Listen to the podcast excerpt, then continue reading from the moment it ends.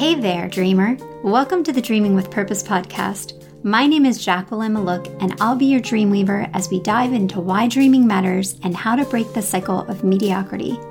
This is a show for passionate and creative entrepreneurs who want to make their dreams a reality and create a positive impact. You will hear from business owners who have been where you are now and have found a way to make their big dream come true. This is where your dreams take shape and you find the confidence to pursue your vision with your whole heart. You may notice that Dream Team Academy has the word team in it. The reason for that is because we believe in community over competition.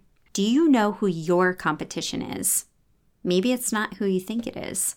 And I'm hoping that you're listening really closely because the answer to that question is a little more complex than it might seem on the surface level. The conversation around competition has been popping up a lot for quite a few years now. This is not a new topic. And actually, I've been part of more conversations around this than I can easily count. I want to take you back with me to a presentation that I did in 2015. I was teaching a bridal master class, and I presented to a group of makeup artists, and we were talking about competition in the industry. And here was part of my presentation. It does no good to view other businesses who offer a product or service similar to yours as the competition. When business owners refer to each other in this way, it actually makes me cringe. This way of speaking causes us to put ourselves against each other. It suggests that we are attempting to gain victory by establishing that we are superior, or even worse, that we desire to defeat those who are trying to make a living exercising their own gifts that might be similar to ours. We can't do it all or be everything to everyone. There's enough business to go around, and I believe this so deeply. It's easy to get sucked into dwelling on what someone else has. We can start focusing on how many weddings they've booked, how many team members they have, how much money they're making. But when did it become more important to know about where someone else is than to concentrate on where we want to be?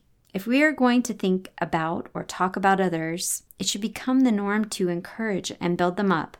I've never once regretted speaking kindly of someone who is in this profession, but I've wrestled with the words that came out wrong. So I would challenge you today to think about that. When you're thinking about your competition, think about where you were a year ago and where you want to be a year from now. Focus on competing with yourself and becoming the best version of you. That's the real competition. That's it for this episode.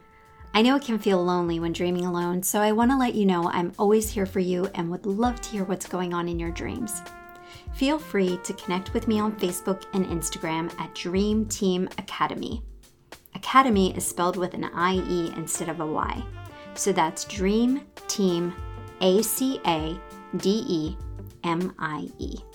For show notes and other fabulous perks, visit dreamteamacademy.com and message me there. My dream is to help as many entrepreneurs as possible, but I need your help to do that. So please feel free to share with your friends. Thanks so much for tuning in, and until next time, dream on.